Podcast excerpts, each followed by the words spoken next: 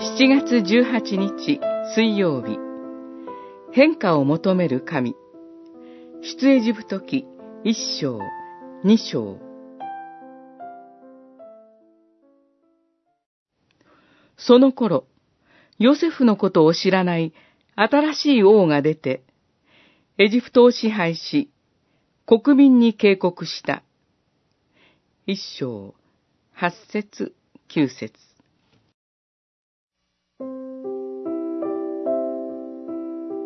私たちは変化を恐れています。だから、今日も昨日と同じような日になればよいのにと思って、新しい日を始めようとします。明日も今日のような日が続けばよいと願って寝床に入ります。それは毎日幸せを実感している人だけが考えることではないかと反論するかもしれません。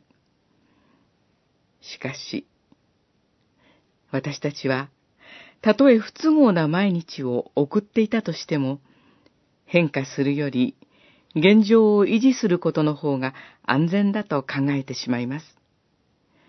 変化には勇気が必要だからです。イスラエルの民は、エジプトでの生活にすっかり慣れ親しんでいました。エジプトで変わらない毎日を送れるなら、それに越したことはないと思っていたのです。しかし、彼らの願いを打ち砕く出来事が発生します。ヨセフのことを知らない新しい王の出現です。このため、イスラエルの民は、これまで通りの生活をすることができなくなっていきます。彼らは変化しなければならなくなりました。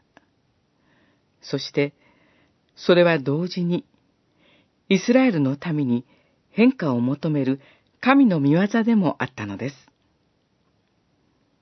神は今日を生きる私たちをも変えてくださるでしょう。